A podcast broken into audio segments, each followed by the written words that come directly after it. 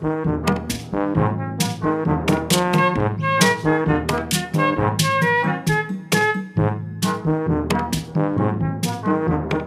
வாங்கோ பக்தியா வாங்கோ முத்தியே மூணு கிலோ வாங்கிக்கோங்கன்னு மூணு கிலோ முத்தியோட முச்சந்தில் நின்று காத்துட்டு நான் உங்கள் ஆர்ஜே நந்தகுமா இந்த மாதிரி தேவையில்லாத பல விஷயங்களை தேவையில்லாம பேசுறது தான் நம்ம ஓட்ட வாய் ஷோ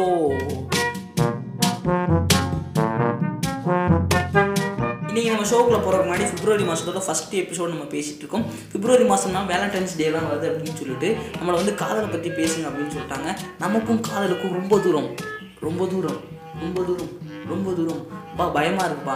ஏன்னா காதல் அப்படின்ற விஷயம் நமக்கு அப்பையிலேருந்தே வந்து ஆகாது. நமக்கும் காதலுக்கும் எவ்வளோ தூரம்னா ஒரு யூனிவர்ஸ் டு யூனிவர்ஸ் எவ்வளோ தூரம் இருக்குமோ அவ்வளோ தூரம் இதையும் தாண்டி நமக்கு காதல் வரணும் அப்படின்ற மாதிரி இருந்துச்சுன்னா ஒரு யூனிவர்ஸ்க்கும் யூனிவர்ஸ்க்கும் இடையில வந்து பிளாக் ஹோல் அப்படின்ற ஒரு விஷயம் இருக்கும். அது என்ன பண்ணணும்னா இடையில ஏதாவது ட்ராவல் ஆனிச்சுன்னா பிடிச்சி உள்ளே எடுத்து போட்டுரும். அந்த மாதிரி நம்ம கூட விதின்னு ஒரு விஷயம் இருக்குது அது நமக்கு காதல் வரவே வர விடாது ஸோ இந்த மாதிரியான சூழ்நிலை நம்ம எப்படா வந்து இந்த பிப்ரவரி மாதத்தை ட்ராவல் பண்ண போகிறோம் அப்படின்னு யோசிச்சா நான் லவ் பண்ணல. ஆனால் என் ஃப்ரெண்ட்ஸ் எல்லாம் லவ் பண்ணியிருக்காங்க.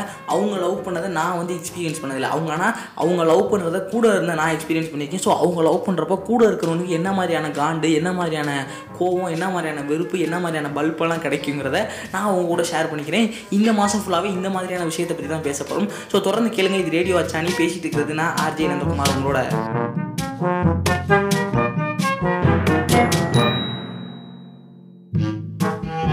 சா போகையிலே அப்படின்னு சொல்லுவாங்க. அதனால காலேஜுக்கு நானும் என் ஃப்ரெண்டும் காலையில் வெள்ளனுமே போயிடுவோம் எங்களுக்கு பத்தரைக்கு காலேஜ் நாங்கள் வந்து ஒம்பதே முக்காலுக்குலாம் போயிடுவோம் ஏன்னா எங்களுக்கு வந்து பஸ் அந்த மாதிரி பஸ்ஸு அந்த மாதிரி கிளாஸ் ரூமில் நானும் என் ஃப்ரெண்டு மட்டும் தனியாக உட்காரும் நீங்கள் நினைக்கிற மாதிரிலாம் ஒன்றும் இல்லை.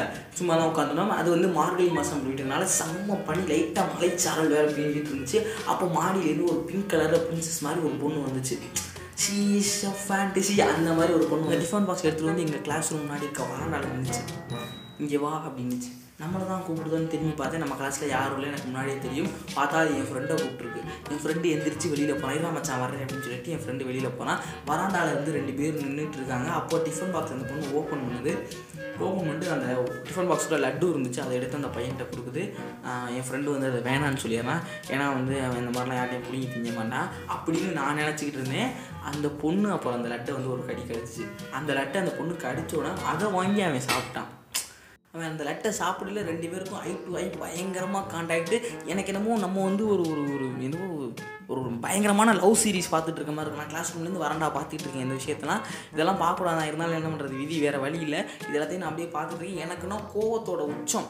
கோவத்திலே வந்து நான் எவ்வளோ உச்சம் இருக்குமோ அந்தளவுக்கு ஏன்னா அந்த பொண்ணு டக்குன்னு என்ன பண்ணிச்சு? சிரிச்சிட்டு அந்த பொண்ணுக்கு வெக்கம் வந்துருச்சு. குடு குடுன்னு ஓடிடுச்சு மாடிக்கு. யார் கூடலாம் கேட்காது அந்த பிள்ளை மட்டும் தனியாக தான் போணுச்சு. இவன் வாயில லட்டோட வந்துக்கிறான். என்னடா? ஆனால் காலேஜ் நாங்கள் சேர்ந்த ஃபஸ்ட்டு வருஷம். என்னடா அதுக்குள்ளேயும் உஷார் பண்ணிட்டியாடா அப்படின்னு. இல்லைடா தங்கச்சி மாதிரி அப்படின்னா.